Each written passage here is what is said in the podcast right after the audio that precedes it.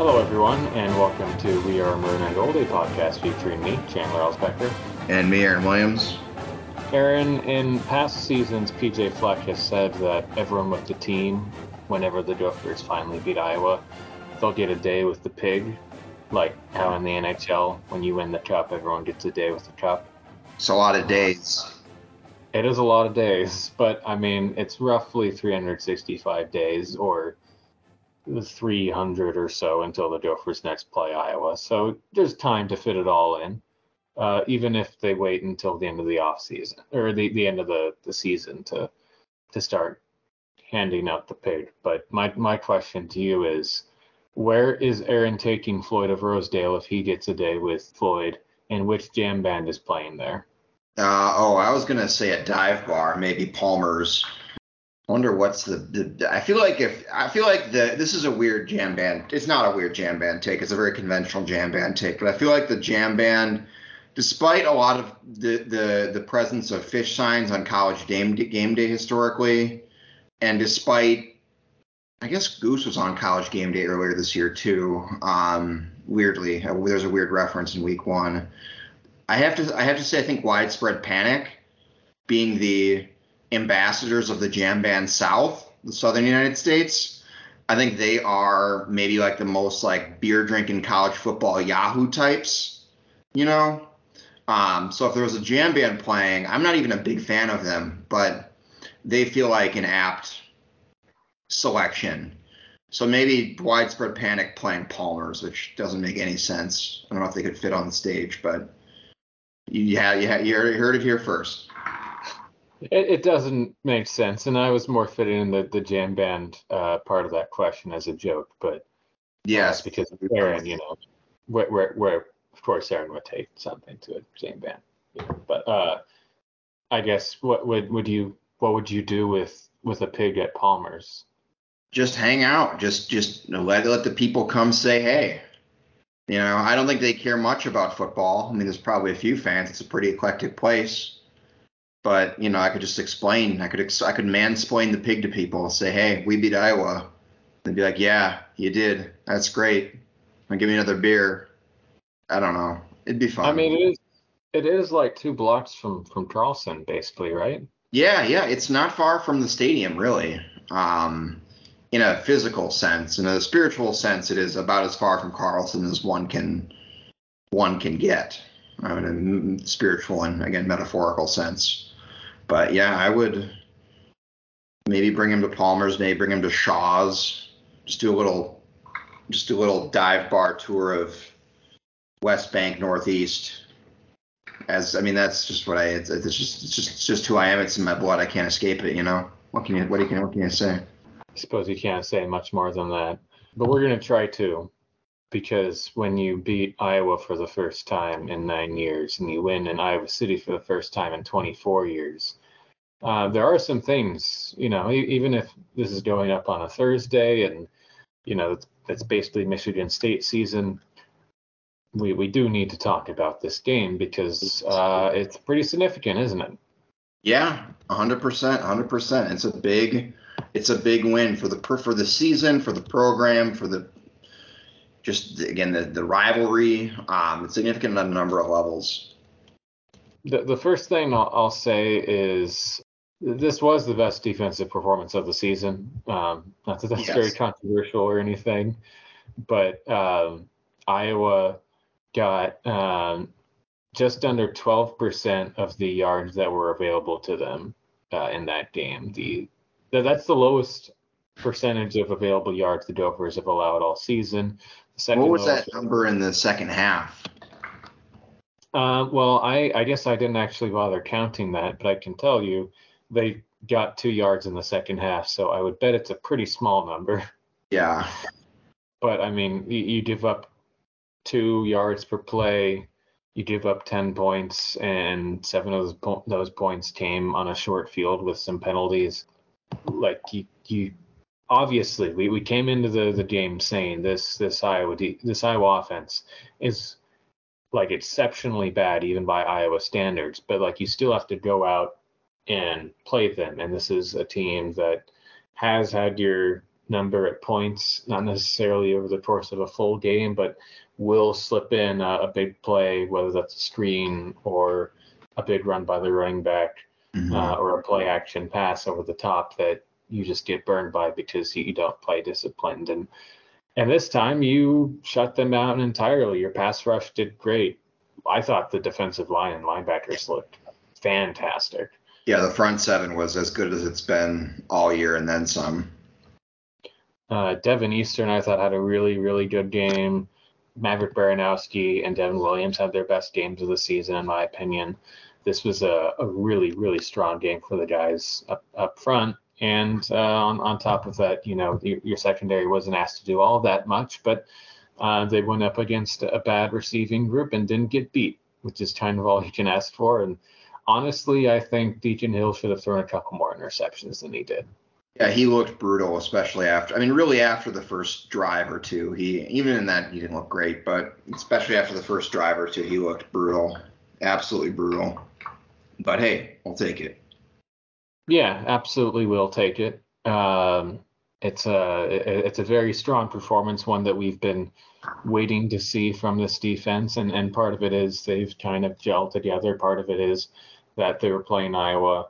Part of it is that they had a week off probably, but uh, on the you know all of that together means a really really good day, and you can't just turn those down or or qualify those too much because uh, especially in a rivalry game, good performances are not necessarily a given. So well, uh, and especially especially in a rivalry game where your offense, you know, doesn't get completely shut down, especially in the second half, but ultimately puts up 12 points. yeah, this this was a um, Minnesota did put together a few longer drives. Just they they would stall in the red zone, or they had a couple uh, field goals that they got three and outs after picking up fumbles in the red zone. So you know, Iowa's defense is going to play like Iowa's defense, and it was when you only win by two, you can't say it was like a a decisive victory or anything. I I I, I can't no, necessarily. It was, it was very close. Um, and and PJ Fleck, I can't really disagree too much with any of his specific fourth down decisions, but um, one of those times it would have been really nice to come away with a touchdown. And part of that is, well, what if Brevyn Spann-Ford had got the ball? What if Athan Kaliakmanis um, on that read option where, where he got hit? What if he had handed it off and you're setting up a I guess that would have been a second and five or something instead of a second and ten. Or what if there's a better play call where you're not calling for those two fades? Uh, yeah. Or those fades know. are but better executed even. Yeah, I, I, like there there there are all these these small what ifs that go beyond decision making and to just like the execution could have been better, but also it's it's the Iowa defense and the, those guys are really good, so it, it's it's hard to to make a lot happen. But uh, I thought Athan Kaliakmanis obviously was shaky. He didn't get to 10 of 25 by accident. But on the other hand, Corey Crooms, like that was his worst game of the season easily. Yeah. I didn't he's very handed. Yeah, that, that that's been the thing with him is he's he's been an ideal slot receiver and and he had like four like bad drops. Maybe, maybe a couple you could look at sort of is okay in, in isolation, but when you add them up, it's just uh, he um, Arif Hassan has been saying this about TJ Hockenson's season going into the 49ers game, where like there's so many that are excusable in, in in a vacuum, but the totality of them is sort of like, you know, we, expect better from you. And and Corey Crooms is not in the same, you know, level of importance to the Gophers that Hockenson is to the Vikings, but the general point of this past Saturday, Crooms, um, you know, should have been able to catch the ball and he didn't. And if he had, then maybe this is like a, a 10 point win or something like that. Yeah. But regardless, it's still a, a very big win. Uh, Darius Taylor and Zach Evans both went down injured. Fleck said on Monday that they got good news. He didn't specify about which one of them, and he didn't say how good, but he thinks they should get at least one of those guys back soon. Maybe not Saturday, maybe Saturday, is very cagey about these things. We'll find out a couple hours before kickoff. I have uh, rule book talk that we can give about the, you know, the the the play that everyone in Iowa City is going to be talking about, and we'll we'll continue to talk about. But just um, what what were your thoughts when a the play happened and b when they called it back? Geez, I was uh, I when it happened, I just had to laugh. It's just just again, I hate to use the word cursed, but it was like, well, just another one of those games, you know. Um, another one of those freak, you know, Mo Ibrahim fumbles the ball. Tanner Morgan makes a couple bad throws in his best year. You know, Iowa gets a weird fluke defense, special teams, you know, like it just felt like a continuation of all the other games. And and at that point, up to that point, it really felt like we had really taken control. I mean, even though the score was tight, it was like we had really dominated that second half. So it was kind of poetic in a sense. Suffice to say, when they reversed it, I was elated. Um, I also laughed there too because it's just funny. It's just it's just divine comedy. I mean, what else are you gonna you know call a spade a spade at a certain point? Um, it seems like in retrospect, I mean, in looking at the replay and seeing everybody's, you know, takes on it, you know, I mean, it, it's it seems like they made the right call. Um, however hard that pill may be to swallow for Iowa fans. I mean, I personally don't. Even if they made the wrong call, I, I don't care. I'm I'm happy. It wins a win. But it seems it does seem like it was the right call. I mean, he did wave, you know, um, his arm. But I guess my only other thought is, man, you got to make that tackle right? Like you gotta four, four, five, six guys. I mean, he. You know, I know, I know. DeJean is really good and really elusive and stuff, but somebody's gotta. It shouldn't have had to be like that. It, it shouldn't have. Um, Fleck talked about this, not not using names, but I I, I wrote about it and I did use names. Um, the the big thing is Coleman Bryson, who is coming in as the the guy that the defender right along the hash on the sideline. He's essentially like the contained defender. And when Brady Weeks misses that first tackle because he's the long snapper and long snappers miss tackles sometimes, Tariq Watson comes in and he closes and he misses the tackle, which that's not ideal. But the thinking is like, so uh, I, have got the play in front of me right now, but um, if if DeJean is right here and he's got a guy coming in on his right, then if he sees Bryson react to the spin move that that DeJean gave Weeks and move away from the sideline, and uh, Coleman Bryson has no one behind him, but if DeJean sees Bryson step inside, then and then like five bodies to his right, he's gonna stay outside and, and go to the sideline. But yeah. if Bryson stays straight and comes right at DeJean, angles, then angles.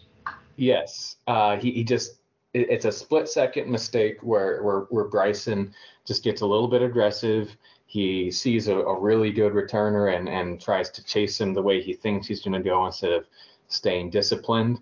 Because if he stays in his way, then his choices, DeJean's choices are try to run through the guy who's right in front of him, aka break another tackle, or go right into Maverick Baranowski, Tyler Nubin.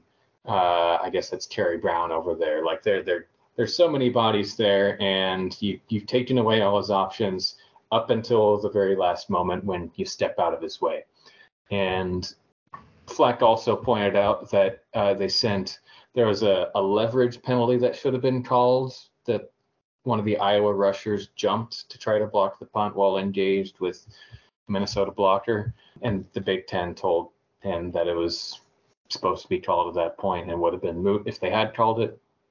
But the bottom line is, you know, the coverage should have been better, and it's just one or two guys making a bad mistake uh, that you, you can't make, and DeJean goes off.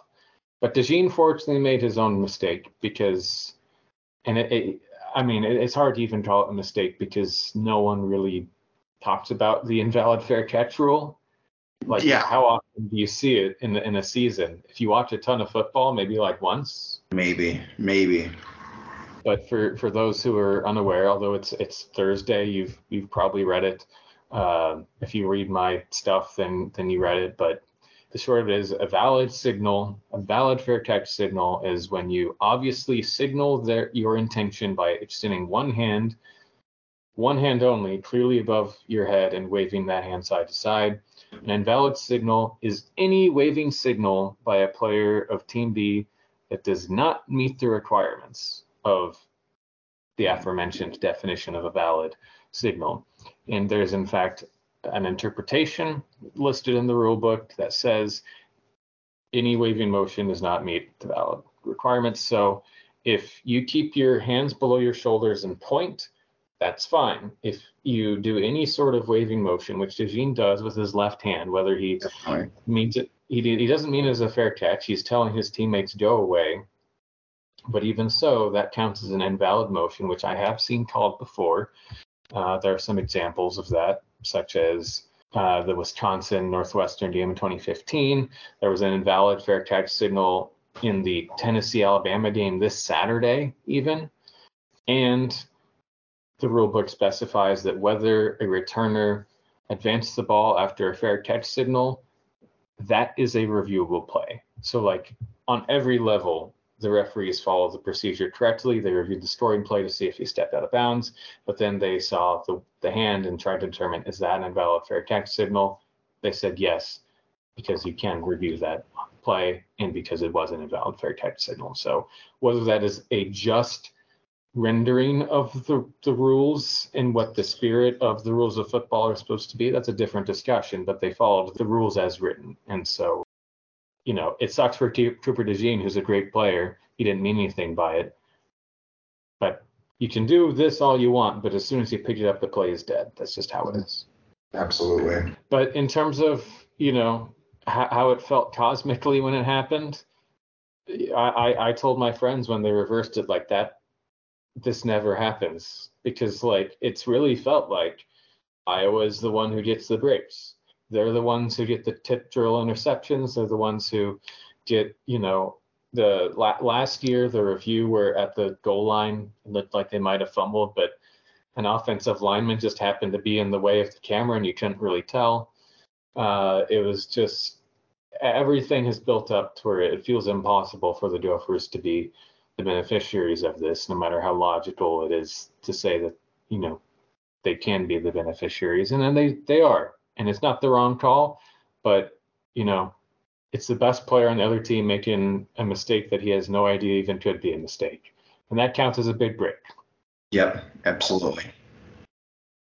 and it's a big big win not just in terms of morale but like you're you're now two wins away from a bowl and the next three games are michigan state illinois and purdue none of whom are good No. and the division is still out of reach so don't bother thinking about that unless things get weird. But the hope after the first few weeks became just like make a bowl game show some progress and there's there's a de- decent chance they'll they'll follow through on that. On both of those. yeah absolutely. We've already seen some progress and um you know if if uh if they get to a point where they're heading to detroit on on december 26th and i'm probably not going with them but i'll i'll sure be happy to to see them beat up on some MAC team that day Absolutely. the first step towards doing that is beating Michigan State. It was two and five. Those last five losses have all come consecutively uh, after wins over Central Michigan and Richmond by a lot. They got blown out by Washington. They got blown out by Maryland. Uh, they played a close game against Iowa until a legal Cooper DeJean punt return for a touchdown. They blew a big lead to Rutgers in the just ugliest, worst football game I've watched all year. And uh, then they had the Michigan thing happen. Yeah. Uh, so Harlan Barnett, the interim head coach, has, has kind of had a rough go of it. we, we can start with the, the defense because like we, we know us, the, the, usually the book on Michigan State is they don't have a very good secondary. Yeah, historically, in last year when Tanner Morgan completed whatever 90% of his passes, that was the case. Yeah, and, and they're still not good. They're they're 90th in completion rate allowed, 91st in yards per attempt allowed, 108th in success rate allowed against the pass. Like the, they're they're not good, and they're starting three true sophomores and a true freshman. They have looked less colossally bad though. Um, they don't give up big plays, whether on the the ground or through the air. Obviously, it doesn't matter that much if you're consistently giving up eight yard gains, but it's it's some progress. Won't matter for Saturday, but it's some progress compared to last year. It, it, seems like they've got a little bit of talent back there that includes a couple four stars and Dillon Tatum at cornerback and Jaden Mangham at safety. And they, they do seem to like one of their new linebackers, Jordan Hall, a, uh, another four star prospect, true freshman. Um, but this this is still not a very good secondary, and they play a lot of off coverage, so they will continue to give up the underneath stuff uh, as they had in the past. They also blitz a lot. I, I don't necessarily think that's led to results necessarily. They don't have like one guy on the team who just has a bunch of sacks. Um, their sack leader, honestly, I think that's Aaron Brule. They're uh, one of their linebackers, neither of whom is is that good, Brule or Haladay. I mean, Haladay is fine at what he is. Mm-hmm. He's incredibly what he is. He's he, he looks and plays like the, the type of white linebacker who doesn't wear gloves. Um, neck neck roll guy. Yeah, 81 tackles last year, 11 tackles for loss, and he is not a coverage linebacker in the slightest their defensive line is not very intimidating. Um, I, I, will say at the linebacker position, they are out Jacoby Windmon, They're really good pass rusher from last year who got injured actually actually against the Gophers uh, last season. Or no, maybe he didn't. Chris Bodel did, but Windmon got injured earlier in the year and he's out for the season.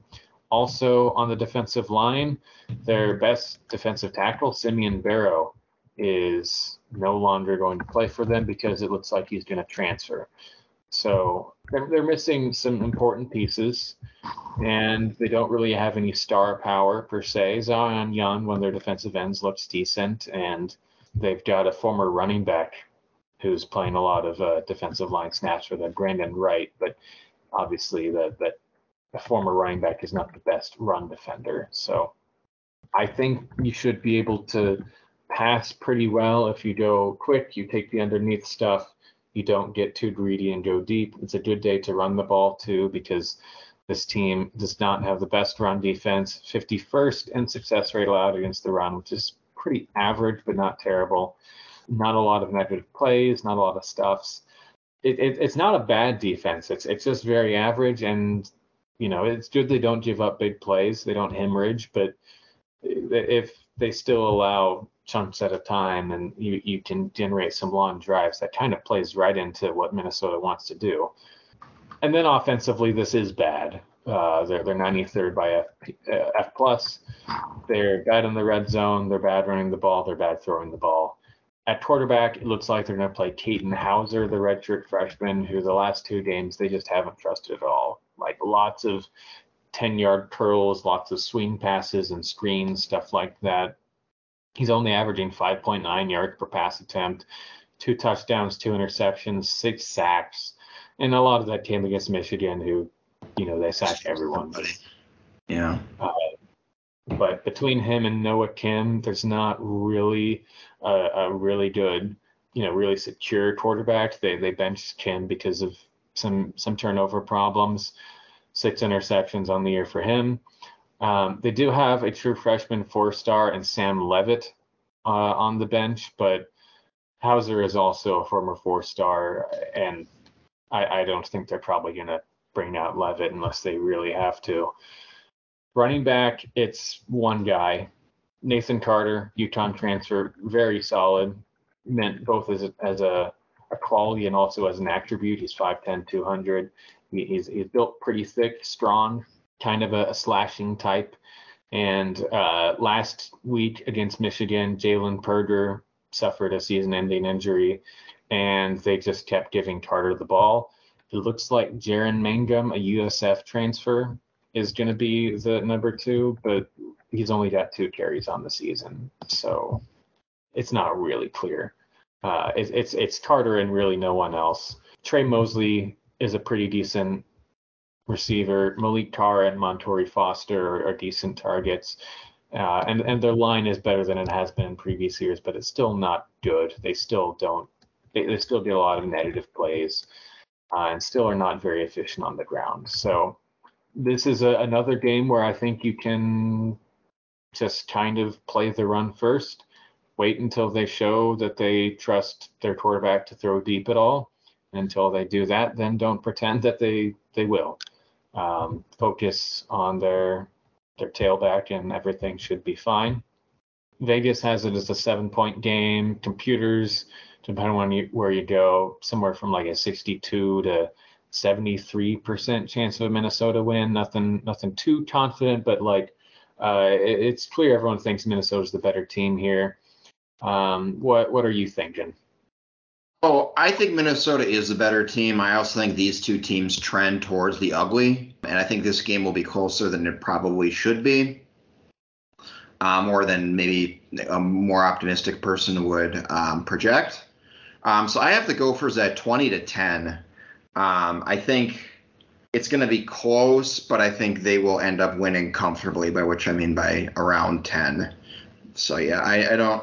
It's a, it's a. I mean, it's again, it's a pretty favorable matchup the one thing I would say is it would depend on the running backs. You know, if, if Taylor, you know, if, if, Taylor and Evans both play and they're both healthy, you know, probably chip that up to 23, 27 to 10, um, just because they're, I think they're real difference makers. But if not, still, I, I still feel pretty confident that the Gophers will be able to squeeze out a victory here. Yeah, I think so too. Um, 20 to 10 is in fact the exact score I, I have in my notes. And uh, I, I. You said 28 10? Uh, 20 to 10. Did you say 28? No, no, I just thought you might have. But yes, 20 to 10. Glad we're in agreement. Okay, yes. Good, good. Um, I will note um, Sean Tyler, if he's asked to be the number one, he had 13 carries for 68 yards against Michigan State last year, plus a touchdown not necessarily will be relevant at all, but yeah, I, I, kind of agree. This it, this is a, a, team trending in the opposite direction of the Gophers, and um, you know it's it's it's kind of a mess. It, it, everywhere it's a mess. We we haven't even mentioned Hitler this week. Yeah, He's relevant to Michigan State football. Fortunately. Yeah. Um, but yeah, I I think this will be a relatively comfortable kind of ugly win, and and the weather will be ugly too. Um, yeah. Mid mid thirties, cloudy, not terribly windy, but you know we're we're really starting to hit proper fall weather. 2:30 kickoff on BTN. Cory Provus and Jake Butt will be on the call. Elsewhere in the Big Ten, not a standout game to be seen. Maryland Northwestern at 11 on BTN. Indiana, Penn State, 11 on CBS, 2:30 on FS1, Purdue, Nebraska, Ugh, and fuck. that one could be more interesting than the others. Wait when I see it. Ohio State, Wisconsin, 6:30 on NBC. That's more of a, uh, you know, uh, if if you want to see a dead body type of game, probably. As most games Ohio State plays against Big Ten or West competition tend to be. Yeah, yeah. So I will uh, probably not be watching that game. What do you think I should watch instead? Yeah, so it's not a great week on paper, at least. I don't think. I mean, there aren't a lot of you know great games. There's not. I mean, last week in the last couple of weeks, I feel like we've been sort of spoiled with great games, you know, with highly ranked teams and some good lower mid card games. But this week, not so much. Um, you know, Kansas, if Kansas's quarterback situation wasn't kind of a mess, given how Oklahoma played last week against UCF, I would say Kansas would be sneaky, but I probably expect Oklahoma to rebound here.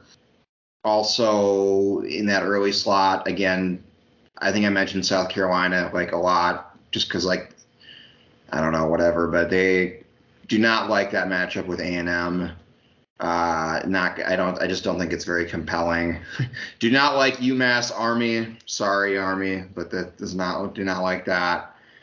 Yeah, early slot. I mean, there's just not there's just not a lot. I mean, I think Florida is people seem to be hyping up Florida against Georgia, but I just not it's not going to happen. I just don't think it's going to happen. I mean, this is what Georgia. Anytime anybody gets a a whiff of anything against them, you know, sniffs confidence. They just they're they methodically and meticulously, you know, uh, destroy destroy them more or less. Um, so yeah, I, I don't like that game. Don't like BYU Texas. Although I don't know, is is is Arch gonna play? Is that what I'm hearing?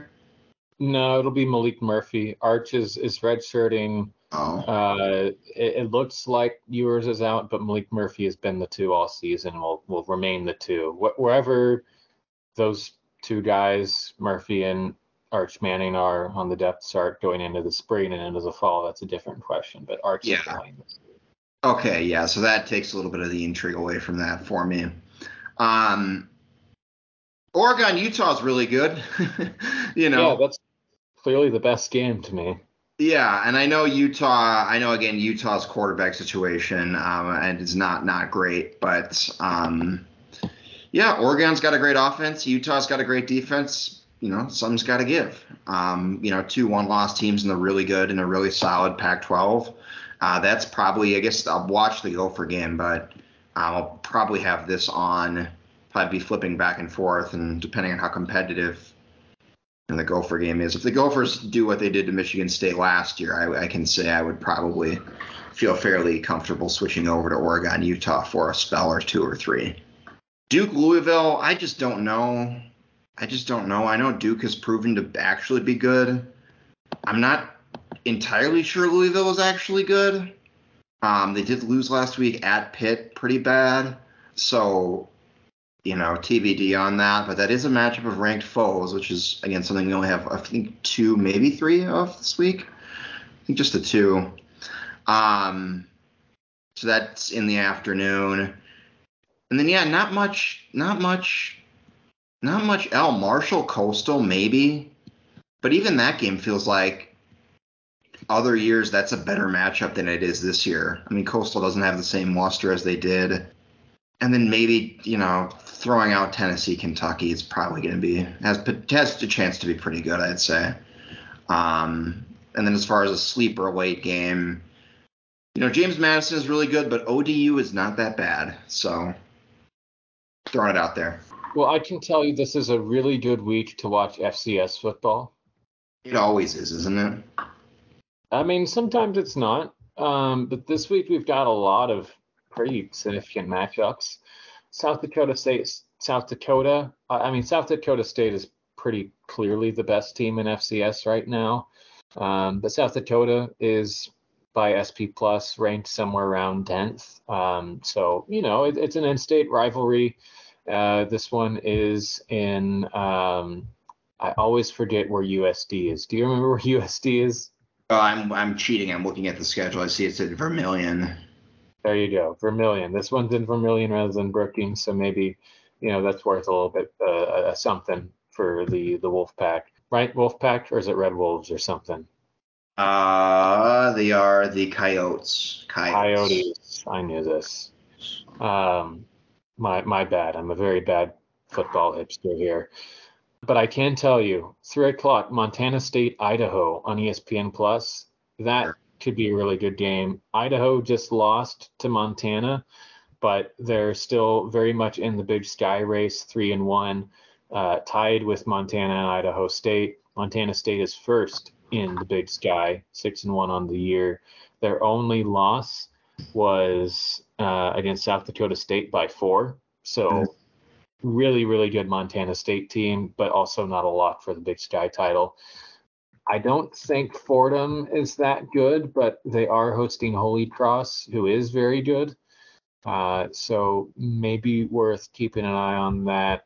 Um, I did have one other sleeper picked that's not FCS. UL Lafayette, South Alabama, four o'clock on ESPN Plus. Both, I mean, South. We saw the Cajuns. You know, we know they're a decent Sun Belt level team, but South Alabama looks really, really good. Honestly, they just they they've beaten their last two opponents. Neither of them are good, but they've beat their last two opponents by a combined score of 110 to 10. That's uh, right. Yeah. And they beat up on Oklahoma State earlier in the in the year. Uh, like South Alabama is is going places, and Kane Wommack is going presumably Bloomington, Indiana in a year or so. But uh, th- those are two solid teams to maybe keep an eye on. And uh, UNLV Fresno State in the late slot. That should be a good game because UNLV is somehow like really good.